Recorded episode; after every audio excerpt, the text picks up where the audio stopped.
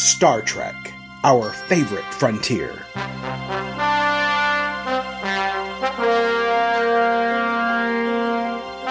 These are the podcasts of Aaron and Polly, their ongoing mission to explore all things Trek, to seek out cool things and pick them apart, to boldly complain as no one's complained before.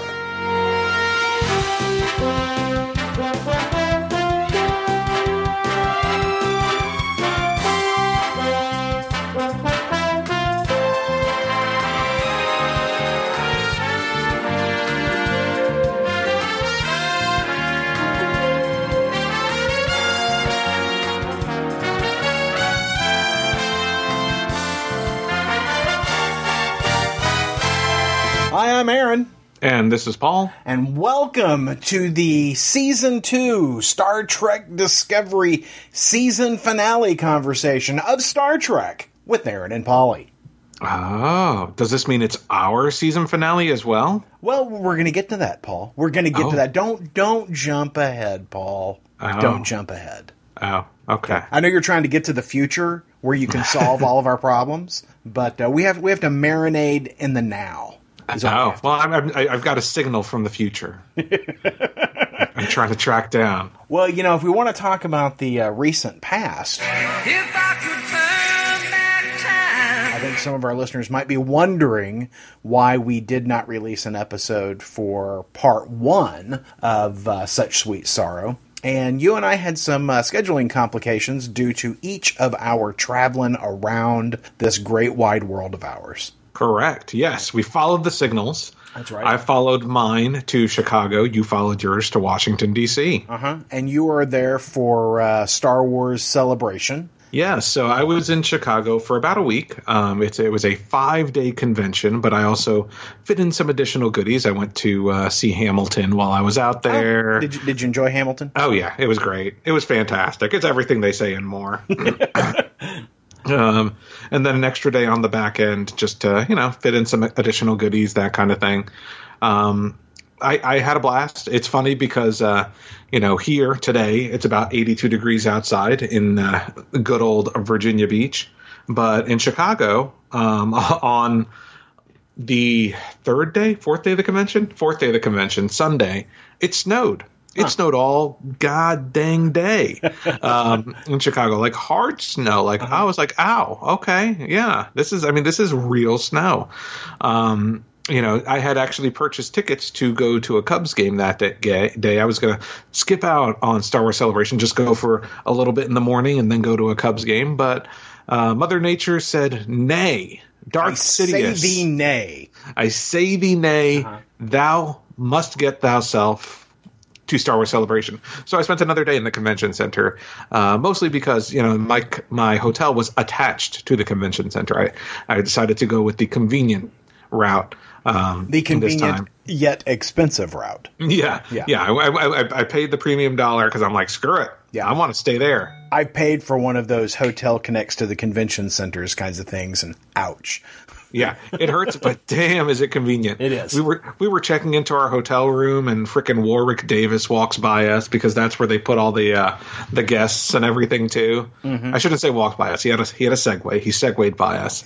um, but uh, you know, so uh, five days Star Wars celebration. I had a, a great great time. I know this is a Star Trek podcast, but I I love both equally, and um, I will I will say Star Wars celebration.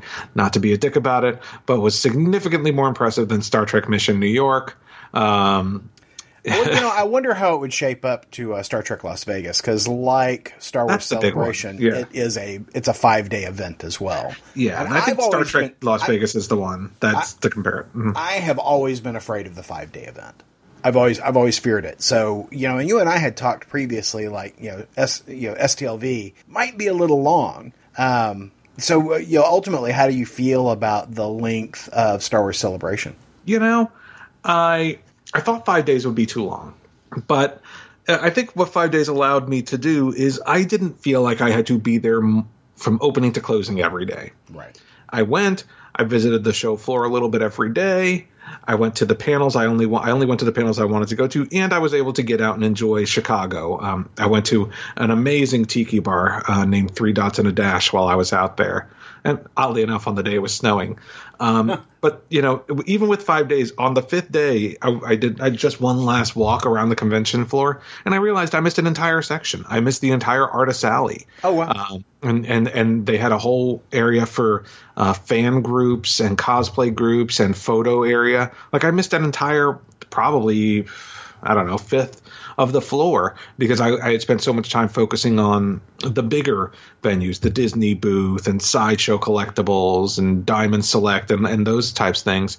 Um, then I missed some of the smaller booths in back, and so I was able to to really get that in. So at no point during the five days was I thinking, "Wow, that was too much. Like I, I, I was able to fit everything in because I have I've certainly been to conventions where I'm like I think I saw everything in one day. I don't know why I'm going back for two, but I'm going to go anyway. Right. Um, I've certainly been to conventions like that. This was not like that. I saw new things every day.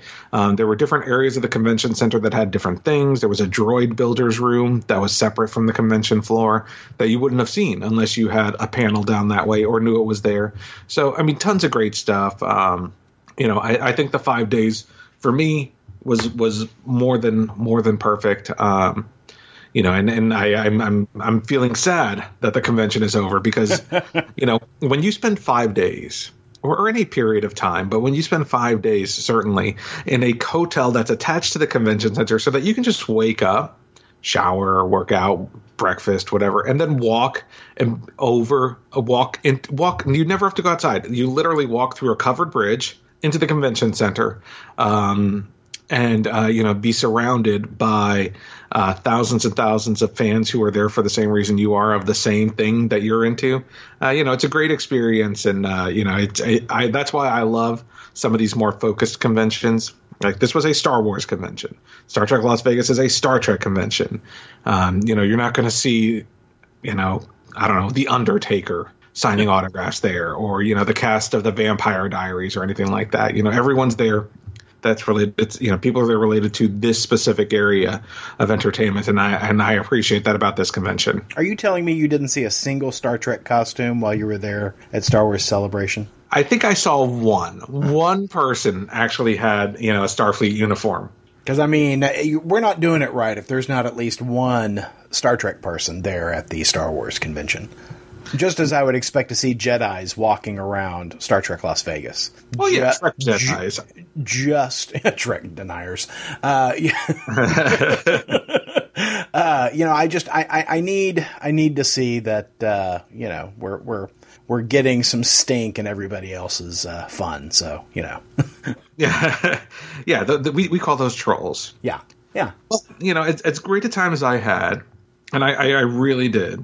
Uh, you ventured to our nation's capital, I- Washington D.C. I did. We try to go to uh, D.C. every every year at Easter. Uh, I really love the National Cathedral for the holiday services, and uh, there's just so much to see and do. And you know this. You go to D.C. Uh, rather frequently. Uh, I love you know all the different Smithsonian museums. I you know uh, if you are if you have not visited a Smithsonian uh, museum or the National Zoo, you're really missing out because you know not only are they wonderful places, your tax dollars are paying for these things, which is why in most of these exhibits there's no fee. Um, you know, so we went to the National Zoo, we went to the museum, we went to the Smithsonian Museum of American History. Uh, tried to get into the new African American Museum, but uh, it is so popular right now, you have to reserve tickets. There's no fee, but you have to reserve tickets, and I did not realize that. Oh, Um, and I found out while I was in town. I I haven't corro- uh, corroborated this because uh, uh, we it was after we went to museum. But the the word on the street is that the museum is closing. That they have sold the property to someone else. And uh, o- only a few of those exhibits will survive elsewhere, and we don't know where those exhibits are going to. But uh, the museum is awfully cool, um, you know, documenting American hi- world history and media. Um, I, I do recommend that you get an opportunity to get out there. But you know, Paul, have you ever been to the National Zoo? Ah, gosh. When I was when I was a wee paw. Okay, so I don't know if you remember this or not, but Uh-huh. uh, you know you can enter the zoo at a couple of different locations, and uh, I entered at the very wrongest location of the zoo. Um, I entered uh, at the bottom of the hill, not understanding that the National Zoo is essentially built into the side of a rather steep hill and you know as you're as you're you know moving through the zoo it there are at times it's like a 45 degree angle. In fact i don't know how it passes the americans with disabilities act guidelines because you've got to be like in a in a really low gear to be able to maneuver up that thing if you're in a wheelchair. Uh, it, it was crazy. And i uh I, I am plowing ahead you know just climbing that hill because i you know i'm there to see pandas right and the pandas are all the way the F at the top of the ding dang hill. Get up there, see the pandas, see see you know a number of different animals. Head back down the hill to you know catch our ride to, to, to get back. And of course, it's at this point that they have shut down the bottom exit to the uh, rideshare companies. So while Uber dropped me off Oh. at that bottom exit, they would not they could not pick me up at that bottom exit. I had to hike all the way the fuck up that hill again to get to get an Uber to get home. That's crazy. I I was cussing so very hard. Understandable. Yeah. and let me tell you how the whole time I'm like, I don't know how I would be able to do this if I have not been going to the gym. Because my God, I was dying. I mean, it was all it was all in my backside, Paul. it was I was saying, huh, I guess I don't have to feel bad about not going to the gym today. So yeah. And uh, I was I was at the the uh, zoo gift shop, and this was this is something I noticed a lot in this trip to DC than in other trips to DC. It was a lot of would you like to round up your purchase to make a donation to X? Oh, yeah. You know. And so this one was would you uh, like to round up your your uh, purchase to make a donation to support the zoo? And I responded with, "Do I get to pick which animal it goes to?" Because let me tell you, that red panda is kind of an asshole. Oh, and everyone loves the red pandas. Well, she's just like, uh, "No, it just it just goes to the to the zoo." and when I we were at the panda exhibit and they're doing the whole little presentation, you know, you, you got the little zoo tour going through there. I asked if the pandas are as delicious as I've heard, and uh, nobody seemed to be comfortable answering that question. Apparently, you're not. Well, they don't want supposed to reveal that. I mean, that, that, they don't want to share that sweet, sweet panda meat. Mm. Mm, mm, Their meat is delicious. Oh yeah, Yeah. But, well, I've heard. I've not been able to sample some myself. Well, you know, I spent a lot of time in Ubers on this trip, and uh, you know, Ubers are often fun. You know, sometimes you get you get a, a really entertaining driver. Sometimes you get a terrifying driver, and uh, I, I think my my my most terrifying ride was the driver who was playing what can only be the straight out of Fallujah uh, jihadi garage band uh, that he was listening to, and I mean, I'm I'm convinced I heard the refrain "Kill the infidels." Oh, And I'm sitting there, uh, I'm, I'm looking at my wife, and she and I are both, you know, giving very concerned looks to each other. And and he's like, "Oh, this is African music." I'm like, "Mm-hmm, mm-hmm, mm-hmm, sure, yeah, whatever." He's like, "No, this is this is this is African folk music." I'm like, "No, no, I'm pretty sure, you know, it had a lot of that, a lot of the soundtrack of any number of thrillers set in the Middle East, you know, that generally involves some sort of suicide bombing." And I was just like, "Yeah, I'm not really comfortable with this. Could hey, you could just drop us off right here." You know, it's funny. I had an Uber driver pick me up. Um, I'll pick us up in Chicago, and radio blasting. And don't get me wrong, it's not like the music was bad. It was probably like late '80s, early '90s pop music, that kind of thing. Uh, but blasting, and I'm like, like you're an Uber driver, like you, you, you may want to like be considerate of your guests. Like at one point, I'm like, hey man, I have to make a phone call. He turned it down. He didn't turn it off. I'm like, Yeah. huh. Yeah. Well, Well, you know, well, okay. Oh, one car I got in. I mean, it was just, it was just permeated with bo. You know, and you're like, oh, Oh my lord! And then another one you get in, and, and the guy's got it nicely air conditioned, and he's got you know some sort of smooth jazz playing, you know. And I'm like, oh, this is great, you know. And then you get in the next one, and the guy, I mean, and equally as concerning to me as you know the uh, you know all, all all your jihadi hits all the time was the Christian radio music. Now you know I'm up there to go to church. I'm up there to go to the National Cathedral, but I I am wildly uh, offended by most Christian radio.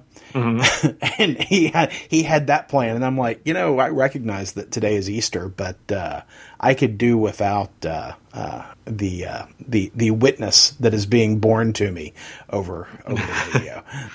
Well, apparently not. yeah, yeah, yeesh. So so that Oh was wait, my. are we talking about Star Trek today, I think maybe we are. Or is that part two? Or we'll, we'll save that for that's such sweet sorrow part two coming Yeah, next week. yeah, coming next week, and, and, a, and a thrilling second part of this episode.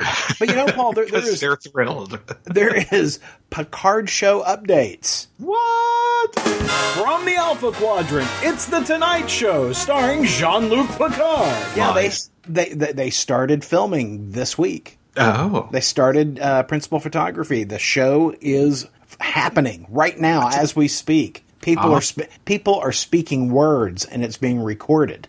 It's Crazy Town. ah, it's one of those talky films. Yeah, it's one. It's a talkie, and uh, you know they have revealed uh, three new uh, actors for the show. One of whom I've actually seen in something.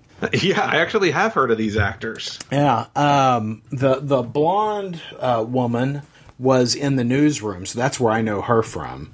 Uh, and I'll see if I can find her name here real quick. She is um, Alison Pill, P I L L. Oh yeah, I know her, But I I mean don't know- not personally. Yeah, I don't know Harry Tread Treadaway or Isa. Harry Treadaway Briones. was um he was Doctor Frankenstein, I Oh, believe, you're Penny absolutely right. You're yeah. absolutely right. uh, He looked like somebody, but I kept thinking he looked like uh, uh, one of the actors in the original Red Dawn, and I'm like, well, he's that's not that's not right. he doesn't age. He's, Yeah. he's got that Scientology drug like But- uh, Tom Cruise. But no, you're you're absolutely right. That is him. I don't know who this Isa uh, uh, Briones is, though. I don't know, someone from American Crime Story, Versace. but um, yeah, Seriously? yeah, which I've not, I've not actually seen that show. Um, but yeah, she was on that show. But Well, I mean, I'm, I'm super excited. I'm super excited, and th- they they are saying that uh, each each show will be a two part episode, and Oh. and the directors will direct both parts. So Jonathan Frakes is up for episodes three and four. So there'll be a, you know part one, part two, two hours, and they're they're kind of seeing this as one long ten hour movie uh, for the show. And shooting is going to go for five months. They're expecting to be done mid September, which I'm going to suggest that maybe we're getting our first Picard show on the air by the end of December, beginning of January. Would I would think so. Yeah. So pretty exciting stuff. Yeah, I mean, I, I'm very much looking forward to it. I, I would imagine. So when is Star Trek Las Vegas? It's that's in that's usually in the summer, right? Yeah, it's uh, August time, I think. Yeah. So I'm imagining we'll get our first trailer around that time. Yeah, well, you'll get some film at least. Yeah. Yeah, should be interesting. You know, the, the big reveal is going to be what does Picard look like? You know, we know that this isn't necessarily a Starfleet show, so I think everyone's really curious as to what he's going to be wearing. You know, we typically have only ever seen him in uh, you know his his Star Trek clothes. So Oh. it'll be it'll be interesting to see what he's wearing. You know, is is he is he going to have his pith helmet? Is he going to you know be an archaeologist, or perhaps he's a greeter at Walmart? We don't know, Paul. I think he's just going to show up in jeans and a t-shirt, You know a Star ma- Wars t-shirt. we we heard frequently in Next Generation how in the what, what first two three seasons how uncomfortable the uh, Starfleet uniforms were. You know, they're essentially just great big onesies, and uh, maybe maybe his his thing was I'm wearing my own clothes. Deal with Yeah. it. I'm going to wear whatever. Just write it into the show. That's right. I'm I'm wearing my own clothes. You don't like these jeans? Too fucking bad. You want to make a show? yeah. Ian McKellen dressed me. Deal with it. yeah. So I'm looking forward to it. I can't wait for the Picard show. Yeah, well, you know, uh, one thing that I was very excited about, very excited about, was this two part season finale of Star Trek Discovery. Uh-huh. Such sweet sorrow, uh, parts one and two. Um, I, I am delighted to report that neither episode was 37 minutes long. Yeah, uh, uh, what the part one was 48 minutes long, and part two was almost a full 60, right? I think it was like an hour and five. I think it was actually over 60, uh, part two. So, I mean, basically, we got a two hour Star Trek Discovery uh, season finale, um, you know, with, you know, quite, quite a bit happened um, in, in this two parter. Aaron, you're usually good at these recap things. Well, so in the uh, first part, we have a big plan that uh, you know we pick up from a cliff, cliffhanger from the episode prior to such sweet sorrow, part one, where you know we, we, we decide that we gotta we gotta blow up the discovery. That you know there's nothing to be done. Control's coming. Here comes Leland. We got to blow up Discovery because we can't delete the data, and we cannot allow for the data to fall in Leland's hands. And so they everybody jumps the ship. You know they they they rendezvous with Enterprise. They they put over these you know evacuation tunnels, which reminded me very much of the uh, the the tube link between. Uh, what was it? It was Discovery in uh, 2010. Yeah. And and the other ship, I forget the other ship's name, but you know, it reminded me very much of how everyone would travel back and forth between those two ships, and I've always felt like oh, yeah, yeah, the actual Discovery. Yes.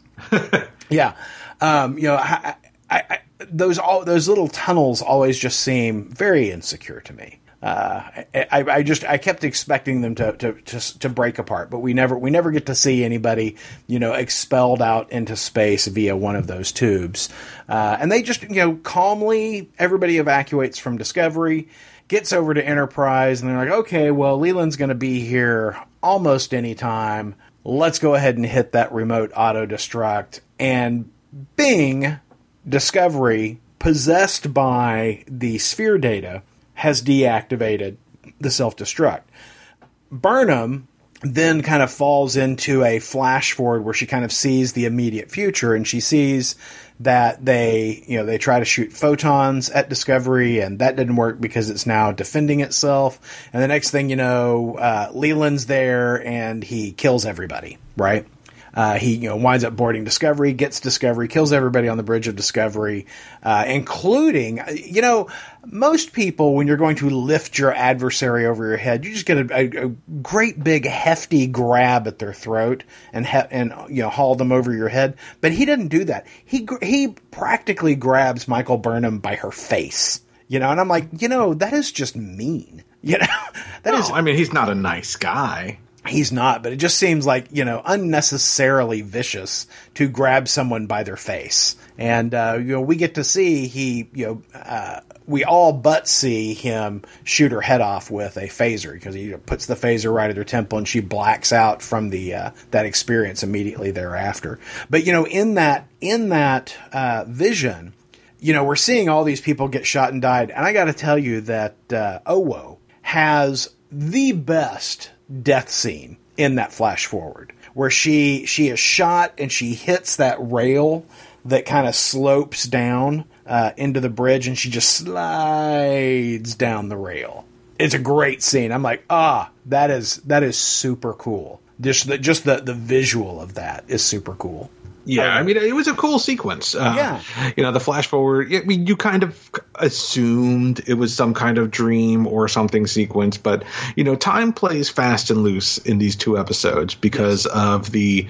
Um, you know the time suit we we kind of hop back in time hop forward in time there's a lot of time travel going on in these two episodes uh, so much so that you would imagine, and, and this isn't spoilers because it doesn't happen, um, but didn't they establish that there was some type of time police thing in, Yeah. in and and you you would think they would have shown up. Yeah, the Office of Temporal Affairs, something like that. Uh, Yeah. they show up in Deep Space Nine to scold uh, uh, Ben Sisko a couple of times, right? Yeah, but they didn't show up in the context of this episode. You know, just just saying, Yeah. slacking on the job. Yeah. Well, you know, um, so Michael Burnham comes back to herself and she's like, "Oh, you know what? This isn't going to work." And she explains that the sphere data is is kind of running things over on Discovery. It's not going to work. We got to go back to Discovery and try something else. And this is one of the things that that annoyed me about the episode is that when they said they were going to destroy Discovery at the end of the previous episode, that was a question in my mind because we know that the data is smart enough or sentient enough as, you know, uh, uh, self actualizing enough to protect itself, right? Because it, it did that in the previous episode. You know, they tried to delete it and it kept moving the data, right? And, you know, encrypting it so that they could not delete it so that it was it was safe there in the you know memory banks of, of Starship Discovery. So why in the hell would they think that they could set a delayed auto destruct and anticipate that that was going to solve the problem? Well, and I had a couple of issues with this. Yeah. Since we're talking issues, one, you know, the, so it's so instead they try firing on it. Yeah. Right. And but the Well, shields in are the up. in that in the flash forward, they don't actually do that. oh, okay. They they get ready to do it, and she stops uh, Pike before. That's right, that's right. And I only caught that on the second viewing, Paul. Because you know what I, I watched uh, uh, part one on its own, then I watched part two on its own, each a week removed from each other, and then last night I watched both of them back to back as as one two hour block. Uh, and it wasn't until that second viewing that I caught, oh, that didn't actually happen. Gotcha. Okay. Okay. Because I think So- the question you were about to ask is why did Discovery let them back on board? Well, that's another thing. So yeah, why did Discovery let them back on board is, is is a big question. But one, as a viewer, I gotta say, and and you can tell me if you feel differently, um, having seen it twice because I only saw it once. I was rather annoyed that we sat through them leaving the ship and going, oh, womp Yeah. womp, walk back on the ship.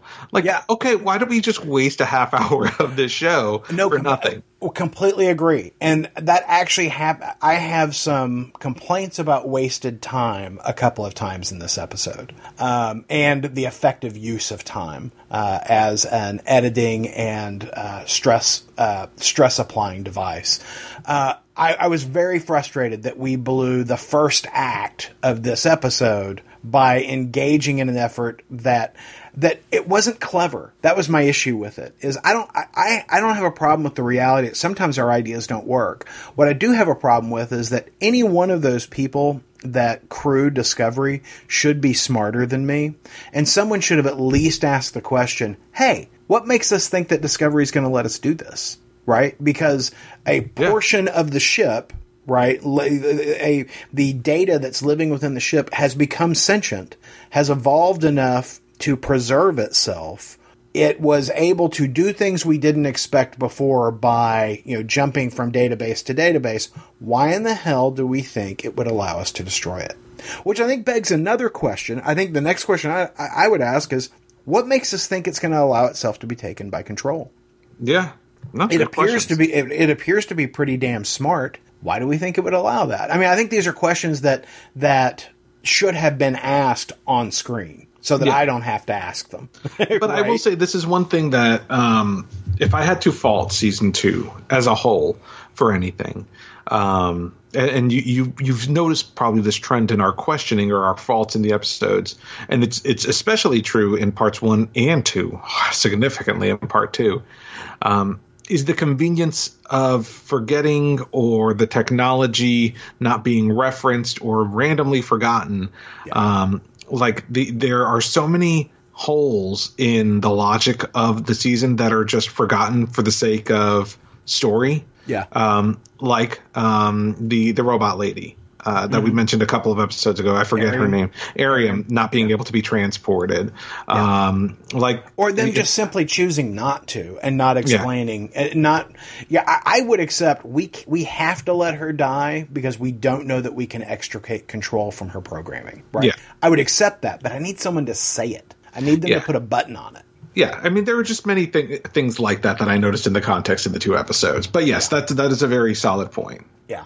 Um, I, I've got a lot of nits to pick on this. Um, I, I, let me just say, you know, let me go go ahead and skip to the end and say I enjoyed this these episodes. Yeah. but I do, but I do have some issues with it, and it wouldn't be Star Trek if I didn't. Yeah, and and I would say I mirror. I, I would say these episodes are fun watches. Um, I expect part two is probably the biggest Star Trek battle we've ever seen. I on screen before. Um. You know, I mean, significantly bigger than anything we've ever seen, even visually in the movies. So, Yeah. uh, all the money was saved for part two of the of, of such sweet sorrow.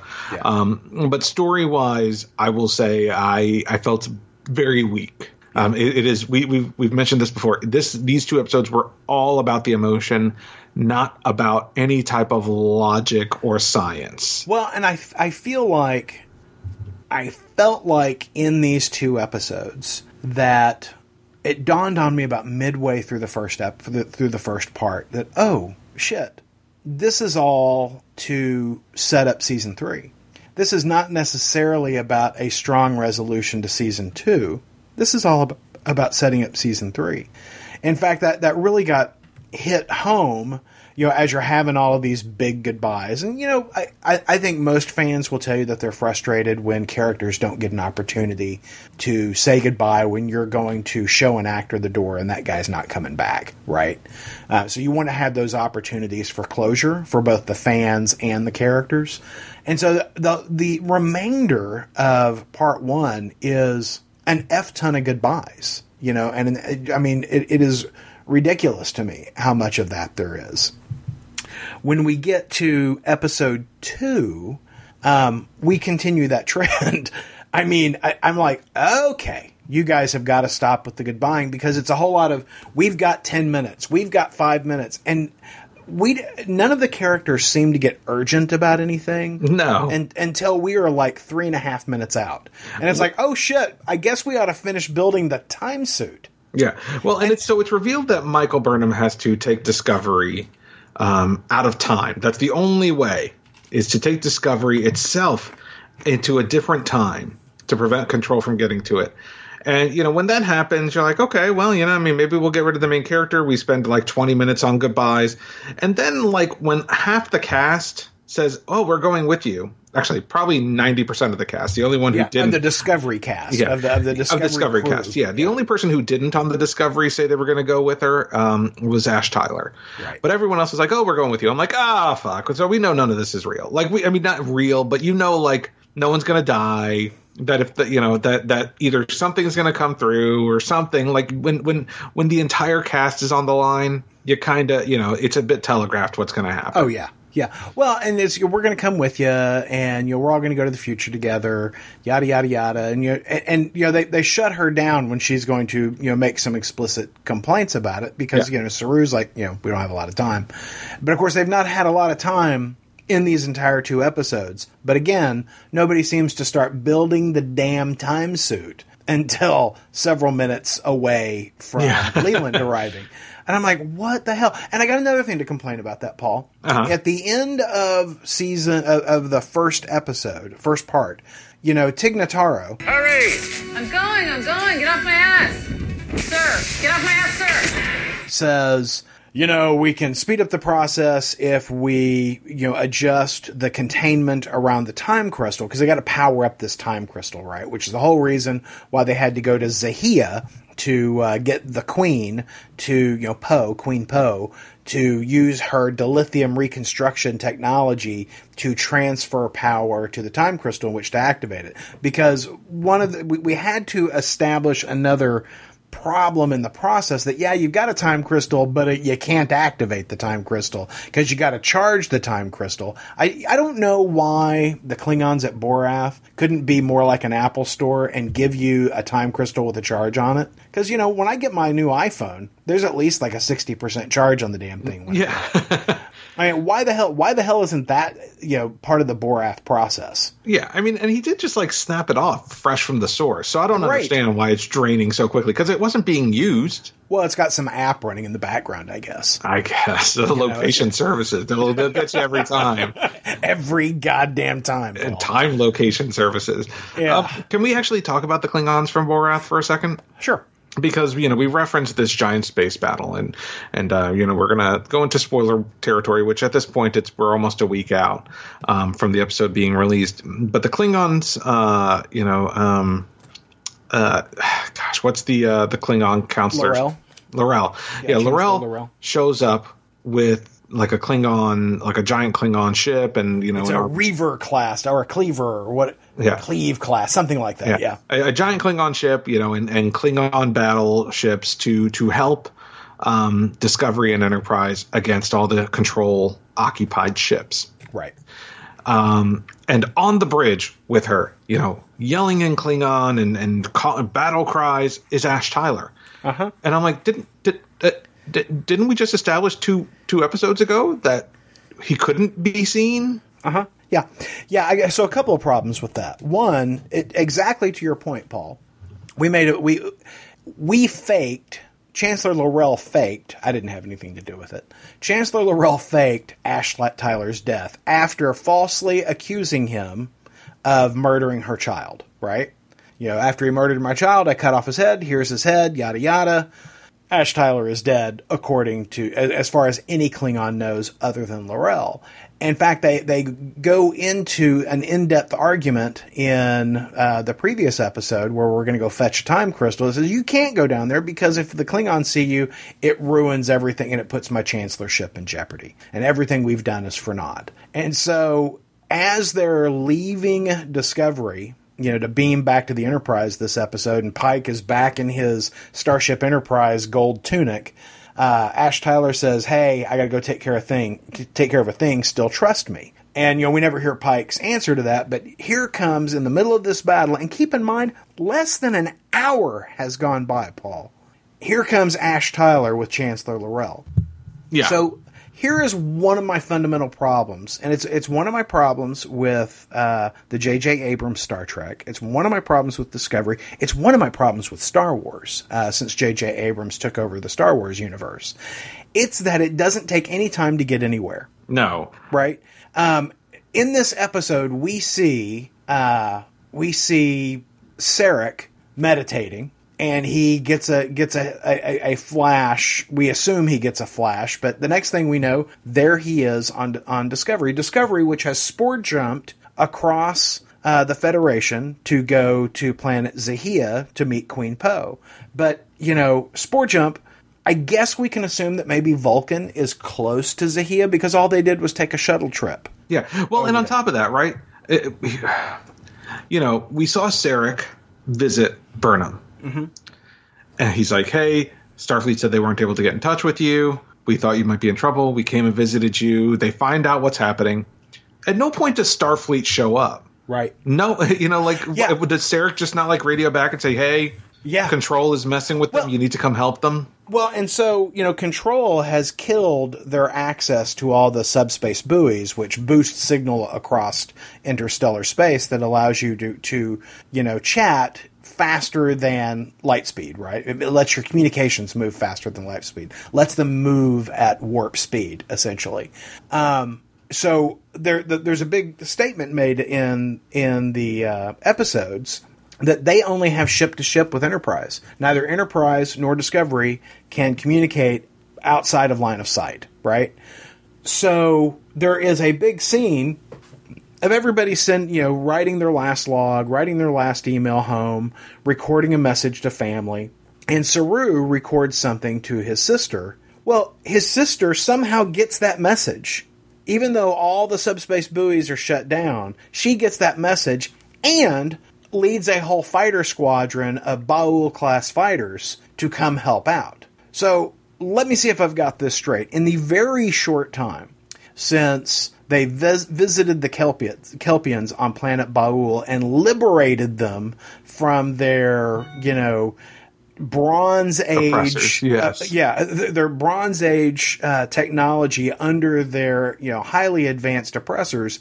She has learned how to not only uh, work interstellar communications, but also lead a fighter squadron. Right? Yes. Uh, I mean, that's a little bit like Conan flying an X-wing, right? I mean, I that's mean, my pro- essentially, yeah. yeah, in that little bit of time. That's that's just kind of a problem for me. Okay. In that little bit of time from the time that Ash Tyler, again, less than an hour here, he beams off of Discovery over to Enterprise and somehow contacts uh, the Klingon homeworld, rendezvous with them, and leads L'Rell all the way back to this fight with uh, uh, uh, Captain Leland. You know, Yeah. the control possessed Captain Leland and all of all of his you know control drones.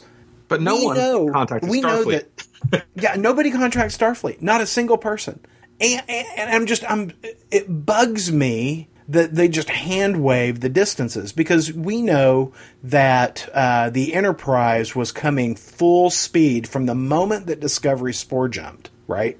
Full speed and control was coming full speed and was 10 minutes behind them. Initially 5 minutes but then it was 10 minutes. I don't know if they if they you know lost them at that turn in albuquerque but uh, I, I just I, I it bugs me. And you know we see the same thing in Star Trek 2009 we see it in the Star Wars movies where it just takes literally no time for anybody to get anywhere. Um, it, this this trend of like let, let's just forget the vastness of interstellar space for the sake of story drives me freaking crazy Paul. I will also say, since we're talking about the battle, is that um, they did the same thing here that they did in season one when we're looking at like the Klingon ships. Is that there's not a lot of definition there? They made them dark. Uh, Yeah. They did the same thing with the control ships. Uh, You know, the only ships that really show up in the fights are Discovery and Enterprise. Yeah, because all those little ships. I mean, don't get me wrong. Like I said, it's a spectacular battle, but everything's like dots on a screen and lasers. Right. Uh, because it's moving so quickly, which I've got to imagine is part of you know cost saving. If it's moving so fa- fast that everything's blurry, like you don't have to spend a lot of money on making everything detailed. And I'm fine with that in terms of the shuttles and the drones. You know, because you know they had employed these you know weapons armed uh, drones, uh, weapons armed shuttles to fight the drones, and there's like 200 of them, right? So I I don't expect to see a lot of that on the screen. I just kind of expect to see this swarm of stuff going on. But you know, you had 30 control ships there Yeah. that were all of a size not too dissimilar to Discovery and Enterprise for that matter, and yet you only see them in the distance. You never really see them engage, whereas you're getting lots of these close-up shots of Discovery and Enterprise taking damage, and I just I find that really frustrating. You know, I, I I am accustomed to getting a close-up view of those kinds of things. I mean, just give me a for instance, just give me a reference, not that that really far off kind of shot. And, I, and, I, and we, it's not it's something that's so different in our Star Trek experience, and I don't think it works particularly well. And I think you're right. I think it's a budget constraint, but good gravy, you had so much on the screen. Yeah, Uh, It know, seems like you could have given me a shot. Yeah, and so ultimately, I think what we're, like we said, tons of issues with the episode. Uh, For me, it felt right, but some of these issues, whether they were smaller or larger, they do take you out of that emotional beat of the Yeah. story. You know, part of, um, you know, and and not to be completely negative about the episode, but you know, there's there's a an emotional scene between Michael and Spock at the end of the episode Yeah. right? Where where where Michael has to jump through time, uh, you know, bring the Enterprise with her, and she has to say goodbye to Spock because Spock is stuck in his ship and can't go with her, and um and I'm and, and, you know so they're they're saying this emotional goodbye. She's like, find someone who challenges you, which we know ends up being Kirk. Blah blah blah blah blah, and then he gets beamed up onto the Enterprise, and I'm like, well. D- Discovery has transporters too. like, Well, why, why didn't he just beam onto Discovery? It was Well, all they do- convenient. they do say that Discovery, you, she's so bad off, and because of how she's got to travel through that that war, uh, the wormhole, right? Mm-hmm. That they can't lower their shields to take any additional damage. That, Ah, they're yeah, yeah, they, holding do, they do all. say that. Fair. But uh, to your point, yeah. I think they could have done something. But of course, Paul, that begs the question. We have arrived at this point where uh, Michael Burnham has uh, she's trying to to to you know travel forward in time, and the suit won't let her. And the suit won't let her. We find out as Spock just all of a sudden figures out, hey, it won't let you do it because you haven't finished doing what you've got to do. You've got to set the other red lights in the sky because we have, if you'll recall, when we met uh, Mama Burnham uh, she didn't know anything about the red lights, and it turns out that you know Michael Burnham was the person that had come come back and visited Spock that time, uh, where they got the the biosignature. Well, hold on. So I, I do want to pause on that that moment for a second, because the Red Angel appeared to Spock twice, correct? Uh, I think Once as a child, once as an once adult. as an adult, right? But those were not included in the red signals, right? That's not part of the seven. Where did they get the bio reading from? Um, they got Because the the, bio the bio reading turns out that it was was Michael Burnham. yeah, I think They that was like an- on the fifth or fourth or fifth. Um, yeah. They initially thought that you know after they discovered Mama Burnham, oh, it must be because their their their signs are so similar. But then they you know now that you know Mama Burnham's gone and she didn't know anything about the red lights, or no, it must be Michael Burnham. She took the suit and she set the red lights. Uh, which I guess you know the red lights don't necessarily mean that's where the suit jumped. It's just a, a, a signal that was left behind, and so Right. yeah, Burnham has to has to leave those signals behind to basically guide Discovery.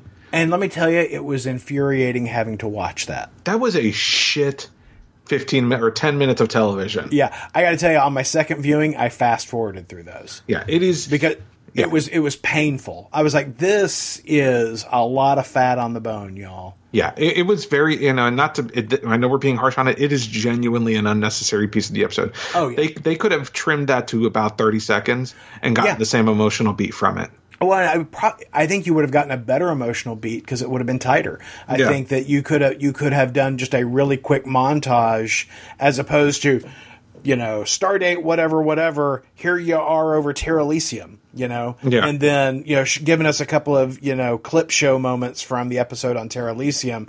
You know, hit the big red button and then boom, another jump. I mean, it's a lot of time. Yeah. it is a lot of painful time, particularly when you're wanting to get back to all the stuff that matters. Yeah, the know, giant it- space battle that's you know destroying two ships that is just chewing up those two ships. And you know, we've got, you know, Admiral Cornwell's life hanging in the balance. And this is one of those things that just struck me as rather ridiculous. You know, we have seen in a couple of, of episodes now where there's that flash forward and Yeah. we see that there is an unexploded photon torpedo stuck in the hull of the Enterprise. Well, you know, Admiral Cornwell's been down there trying to disarm the thing and realizes that you just can't disarm this thing. She had number number one down there with her. I don't understand the switch over between number one, you come back, I'll go down, and here comes Captain Pike. But Captain Pike says, Hey, I've got a future that says that I don't die here. Seems like I should stay with the torpedo. And, you know, uh, Admiral Cornwell says, What if you're wrong? What if you're wrong and it does explode? And then how many lives are lost because you're not where you need to be, Chris? And you could make the exact same argument to her yeah, you know, this isn't your time either, Admiral Cornwell, because fate's bullshit. yeah, I mean, I really wish somebody in this episode somewhere had said, you know, fate's not a thing, right? yeah. No, they all bought into it, and on top of that, so And, and Michael Burnham even says at the top of the of the top of the second episode, Captain Pike has always believed that uh, it was something about fate and the red the Yeah. the and the uh, the signs. And I'm like, I don't think that he's always believed that. He's believed that for the last episode or so. Yeah. but you know, but you know, I, I, again, fate's not a thing. yeah. Well, you know, so that sequence where where Admiral Cornwell bravely sacrifices herself um, to close the blast door so that that explosion can happen and not take out the rest of the ship. and not take out the rest of the ship. Right. How the hell that when that thing blew, it blew like a chunk, like like you took a bite of a hamburger. That's Yeah, no, what the Enterprise looked like. The, the, the big forward bite of the of Yeah. the Enterprise saucer section. but that fucking door held. Yeah, and he's he looks right through the glass at it, and I'm like, you know, that's an antimatter explosion. I'm going to guess that burns out your retinas. Yeah, but I You was know? just like, that Well- door is really strong. They should Well- make the entire ship out of that door. That's what I'm saying. I mean, if if if the blast door can hold a point blank antimatter explosion, maybe you just build your whole ship out of that. Yeah, just just putting that out there. I mean, Yeah. I get it's a cost savings things, but damn. Yeah, I would think that, that- that door isn't going to get shot. The ship is going to get shot. you know, him standing so close, shockwave alone would have killed him. Yeah, right. But no, Yeah. No, I, I- thought that was some bullshit. But I got to tell you, it, it really, if, if Captain Pike has faith that that vision of his of his ultimate uh, fate is true, then he should have forced Admiral Cornwell out of the room. yeah. Then he should have. Then he should have jumped in and and and he's like He should have just "Why did you thrown his body across that thing and said, "I'm going to ride here until this is done," Yeah, because we know that he can't be killed. and, and, and I mean, she she she has him question his quote faith, and it, it causes him to doubt. His doubt got her killed. Yeah, but This on is top one of those it, like his doubt not only got her killed, but his future sucks, and he knows that. You're right. I would much rather, yeah. And he he he hasn't seen the other side of that future, right? No. Where he gets to go to Talos Four and, and live an imaginary life, an able-bodied imaginary life with a beautiful woman that he loves. Um, all he sees is a future, you know, horribly scarred, mute, and st- and you know, a quadriplegic. Um, so why wouldn't you just throw yourself over over the torpedo? Because you're going to do one of two things: either you're going to save everybody, right, including Admiral Cornwell, or you're going to be the one who dies and you avoid that horrible fate. I don't get it. I, that made no sense to me whatsoever. No, but hey, at least we have the potential for a Pike spinoff. Yeah. So, you know, we get to see uh, Captain Georgiou beat the living gee out of Captain Leland. By the way, I have a question. Did Nhan die? Did Nhan get sucked out into space? I watched that thing three times, and I couldn't tell. I don't believe so. No, I she no, no. She was on the floor. I think. She she disappears in that fight that they're having in that hallway, and there is a scene that is super fast where you know the sh- the ship gets hit and there's a breach in the hull, and it looks like the doors open at the end of the hall and someone goes flying out. It didn't look like Nhan, but then Nhan doesn't show up anywhere else in the episode. Yeah, I don't believe Nhan flew out. I think she was just knocked unconscious. Okay, because I'm just we see the emergency bulkhead slide into place, which allows the the hull to repressurize and allows Georgiou and Leland to continue that their fight. But we never see her again after that. No, and we had the insidious fight between Georgiou, Leland, and Nhan, where they're fighting on the walls and the ceiling. Insidious, I think you're meaning. Oh, not Insidious, Inception. Yes, Inception. yeah, Yeah, not, close. not Insidious. They're not. They're not. They're not going through the the, the dead world or whatever. Right. No. yeah. But you know, she ultimately kills Leland. You know, she traps him in the spore drive chamber and magnetizes the floor. You know, just a couple of magnets solves this whole problem, Paul. Uh, it kills Leland, and yet nobody calls over to Michael Burnham and says, "Hey, we have defeated Control. You don't need to go to the future anymore." Well, It's one of those things I don't get.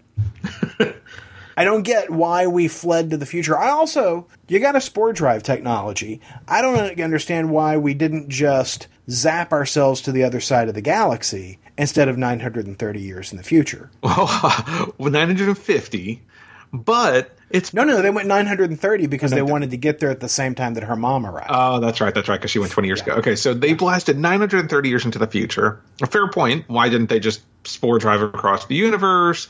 Or well, say, Control's dead, we're done. yeah. Uh, I mean, good uh, good questions all around. But if ha- all that had happened, Aaron, then they couldn't have had this wonderful ending where continuity is restored because Discovery is stricken from the records and the spore drive is stricken from the records, and Spock promises never to speak Burnham's name again or of Burnham, even to his bestest bud, Captain uh, James T. Kirk, in their most private moments, never utters her name. All established after the end of the Yeah. episode. Yeah, this is. And while on the one hand, I'm like, ah, that's that's a that's a really good idea. Yeah. on how to slip Discovery into existing canon, and which is something that they have said all along. Yeah. Is that you'll understand? I mean, they, they were saying this from from you know first episode of season one. When we're all said and done, you'll understand how Discovery fits in. Yeah. Um, and you know, I'm going to take that with as much salt as I did that J. Michael Straczynski had the whole story written out for all five seasons of um, but my my issue with it is is that three people can't keep a secret unless two of them are dead. Um, and here we are with literally hundreds of people that have to keep this secret. Um, and it's not even so much, I mean, it's like, we're never going to mention Michael Burnham again. Well, she's in the history books, right? Because she was, the, for, the, for a while there, was considered to have been the person who started the Klingon War. Um, It is known that she is the adopted child of Ambassador Sarek and his wife Amanda. So, at a minimum, what happens when they have a family friend over and says, "Hey, how's Spock and Michael?" You know, I mean, they're they're people- they're they're ushered away. Yeah, I'm um, sorry, no, we don't talk about Eichel May anymore. Um, what about, you know, I assume that there are other governments out there who keep dossiers on uh, amb- ambassadorial diplomatic staff. So wouldn't they have a dossier that talks about Michael Burnham? And hey, notice that nobody's talking about Michael Burnham anymore. I mean, uh, the the the concept that a dozen people, that 50 people, that 100 people, or the entire crew of the USS Enterprise, plus the Klingons, plus the, the Kelpians, could all keep this secret is insane. Yeah. Unless you have an all powerful AI out there uh, s- uh, sweeping the internet every day and deleting any references. Ah, but of course, we don't have that anymore because we killed Control. Well, you know, I think, um, y- you know, like we said, I think it was just awfully convenient to uh, Yeah. to, to I- do I- what they did. Yeah, it- it- this is one of those kinds of solutions that you have to not dig too deep into, right? Because, you know, on the one hand, I- again, on the one hand, I'm like, oh, that's pretty clever. On the other hand, I'm like, yeah, there's no fucking way that works. For me, I, you know, I thought it was clever in some aspects, and also uh, way too convenient in others. Um, but you know, so you know, when before Burnham brings Discovery to the future, she tells Spock, "I will f- leave a signal for you." And so after Discovery blasts into the future, we do not find out what happened to the cat to to the Discovery. We don't we don't finish the episode on them. We actually spend the last few minutes of the episode with the cast with the crew of the Enterprise instead. yeah. Yeah, the, the denouement or last act of the show is all USS Enterprise Yeah. and Ash Tyler. which goes to show what you know what the what the crea- show creators also enjoyed um, you know because we, we get you know we get some pike we get spock he shaves his face and looks at, oddly enough he looks weirder without the sh- with, with the shave he looks less like spock Yeah, with the shaved face than he like did with the with the beard Absolutely. Yeah. um but you know and But then, we a huge reveal though that I don't think anybody saw coming. We all assumed that Georgiou was going to be on the Section Thirty One show. well because they keep they, they have they they are still referring to it as as um I forget the the actress's name uh Oh, uh, Michelle Yeoh. yeah, they, they are still referring to it as Michelle Yeoh's uh, Section 31 show. Just Well, putting that out there. Well, she, uh, you know, she is off on the. Dis- she was on board Discovery when they, you know, went through uh, the time hole. yeah. And so we see that Ash Tyler has been put in command of Section 31, something that surprises even him because he's like, you know, you guys didn't like me just a season ago. Yeah. And and you know, I know, but we think you we think the duality of your nature will inform be better and uh, smarter decisions in the Section 31 milieu. Um, we get to see Captain Pike, we get to see Number One, we get to see Spock, all lie to the the officers debriefing them. And I'd like to point out that it is well established that Vulcans do not lie, which apparently is a lie. Um, because, you know, wow, Spock uh, Spock did some did some early lying there in those days. Yeah. But we did get the, the you know one of the things that Michael Burnham tells Spock is like, I'm going to send the seventh signal because remember there's supposed to be seven. Yeah. I'm going to send the seventh signal when we get on the other side to let you know we're okay. And in the last waning moments of the episode, 53,000 light years away, they in the beta quadrant they see the signal. And we have confirmation. The location of the seventh signal 51,000 light years from our present position. come up. And so we know that Michael Burnham and Discovery are all okay uh, somewhere off in the far distant future. Um, So I find it interesting. I mean, I guess, you know, Terra Elysium is 53,000 light years away. So I find it interesting that they went to the future 930 years. We were told that she would not be able to travel back in time because the crystal would degenerate. yeah. But she seemed very sure that she would be able to go back in time to cast that uh, that signal. I'm I'm confused on how the mechanics of that work. I'm assuming she figured out some way. I just don't know why she thought that she'd be able to do it when they said that you know this is a one way ticket. There's no way back, which is why it was so meaningful that the entire Discovery crew came along because it, this was going to be a one way ticket 930 years in the future, which I guess we can assume is what season three is going to be all about, and that this was the big setup for season three is Star Trek in the 32nd century. The furthest we have seen so far, because I think the furthest we have seen previously was the 29th century when we were having the whole temporal Cold War thing going on in Star Trek Enterprise. Yeah. So, you know, who knows what the future is going to look like now, particularly since we stopped control. You know, all we saw was a burned out wasteland uh, that Mama Burnham visited. It will be interesting to see what uh, the world looks like Yeah. in that time and space. you know, it, it's it's interesting because the show, I think, into Discovery, and this is probably just by nature of how it started. It seems to be a show that's struggling to find its identity. You know, we had this first season that was like, okay, it's this prequel kind of prequel thing, and then season two came up and they're like, hey, new captain, new captain.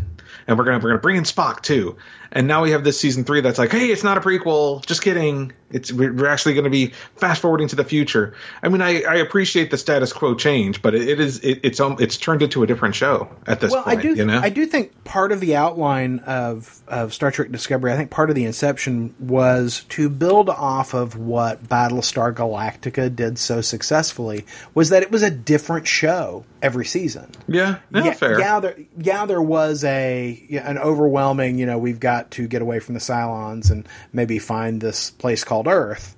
Um, but it was always different. I mean, you, you you'd come into you'd come into deep uh, to Battlestar Galactica, and you're like, shit, this isn't the show that I was watching last season. It's a very different show. Um, I I feel like that's what Discovery is doing. Is that each season in its overwhelming arc will be completely different and will be, uh, you know, challenging to the viewer because you're going to have to, you know, figure out is is this my jam, right? You know, do I Yeah. like the, the the core principle enough to continue watching? And I did not have faith in this show, and I've said this before. I did not have faith in this show in the first season, in the, in the first five episodes. But you know, once we came back from that mid-season break, Star Trek Discovery won me over. So while I have spent this entire time bitching about this episode, and it's because I feel like there are giant story holes here Yeah. um, that you can fly a dreadnought class cruiser through. avoidable, and that's where the frustration comes in. Yeah, They're it- avoidable. it just felt like a little bit more time in the writers' room. That maybe if they'd taken a week off, and I would have been fine for them to take another break this season. Um, I mean, I, I enjoyed that we got you know 14 episodes over 14 weeks, but man, if you could tighten up some of the story by uh, taking a week off, I'd have been down for that. yeah.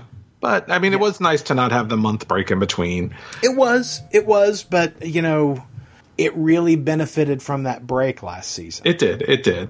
So overall, season two of Discovery, I would say is a success. Um, you know, I actually I liked Spock. I liked Captain Pike. Neither of who I- are continuing into season three, but I Well, and- appreciated the and cast at- of Discovery. look at everybody we're go- if if season 3 is legit 930 years in the future we lose captain pike right Mm-hmm. which you know we kind of we kind of assume so because of all the big goodbyes we've seen offline Yeah. or online uh, we lose L'Rell Yeah. we lose ash tyler we lose uh, uh, uh, number one. I mean, we lose a ton of people that we really enjoyed this season. Yeah. We keep Tig Notaro, it looks like. Uh, we we keep uh, Dr. Culber, Yeah. which you know there was a really nice moment on the show where where Hugh and Dr. Culber, I'm sorry, uh, Hugh Culber and Paul Stamets say goodbye to each other because Culber has decided that he's going to go live on the Enterprise to get the f away from Paul.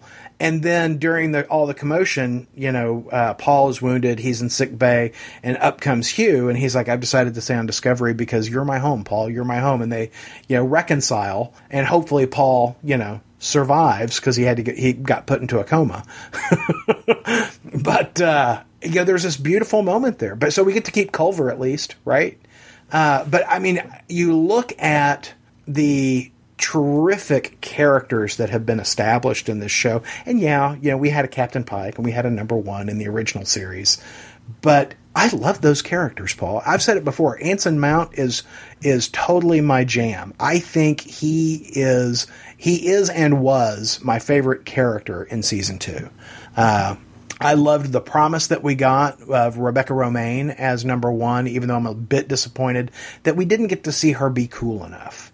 I needed an episode dedicated to her. But that said, I noticed that what everybody is saying online is, you know, so sorry to say goodbye to the cast of Star Trek Discovery. So sorry to, you know, that my time with Star Trek Discovery is over. But none of them are saying, I'm sorry that my time in Star Trek is over.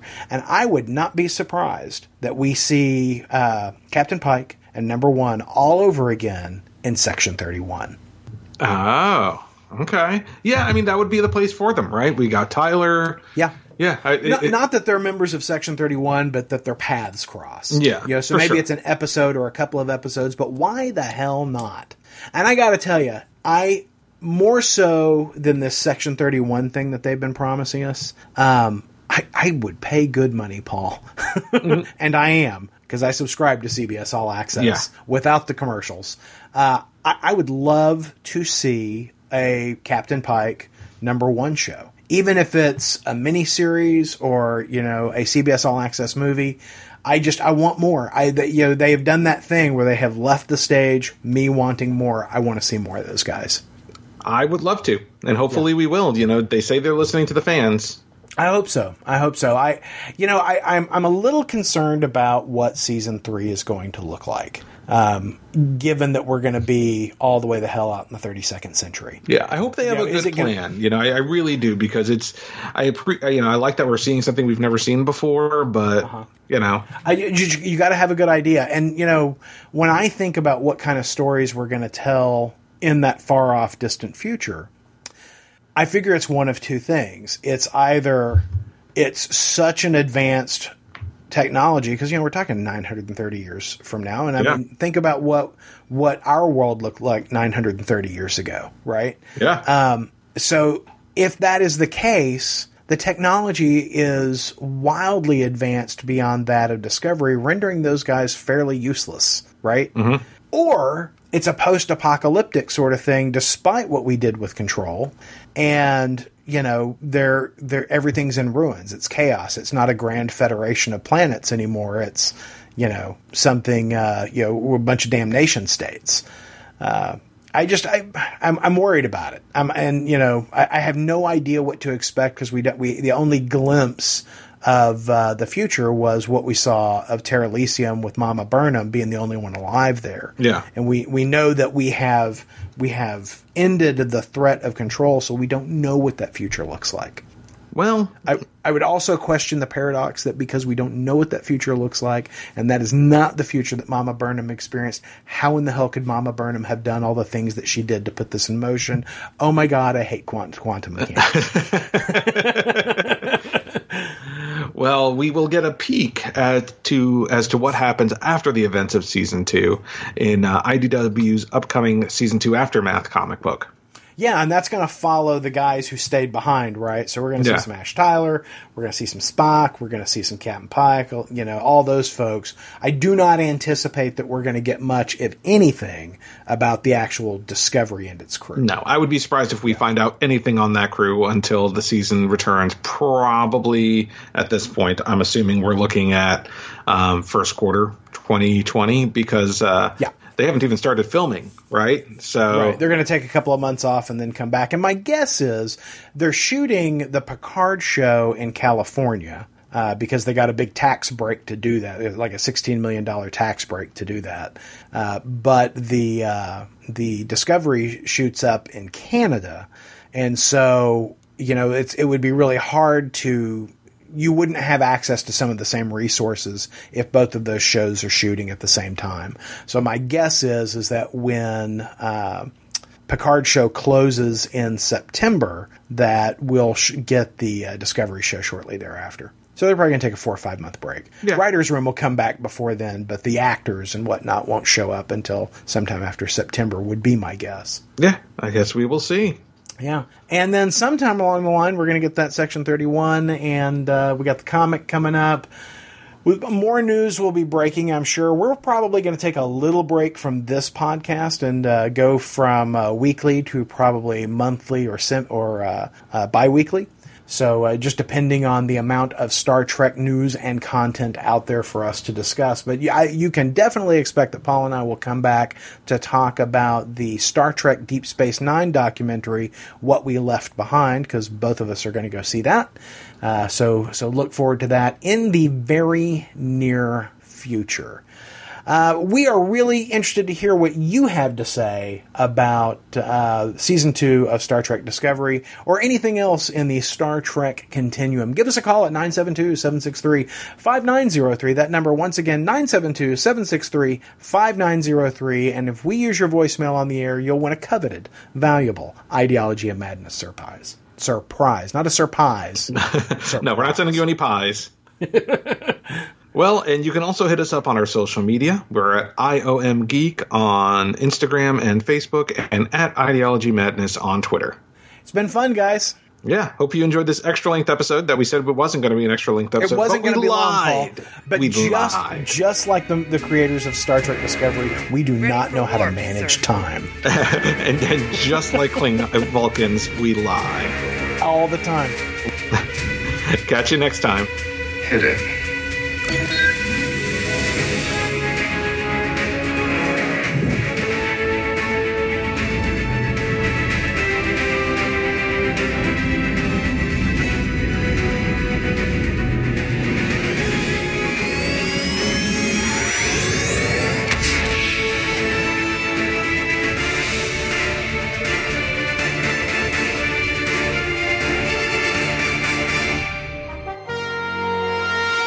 Star Trek with Aaron and Polly is a production of IOMGeek.com. Have a question or comment? Hailing frequencies are open at 972 763 5903. Tribble wrangling provided by Triskelion Trays, no troublesome tribbles. Mr. Aponte's wardrobe provided courtesy of Garak's Clothiers, conveniently located on the promenade.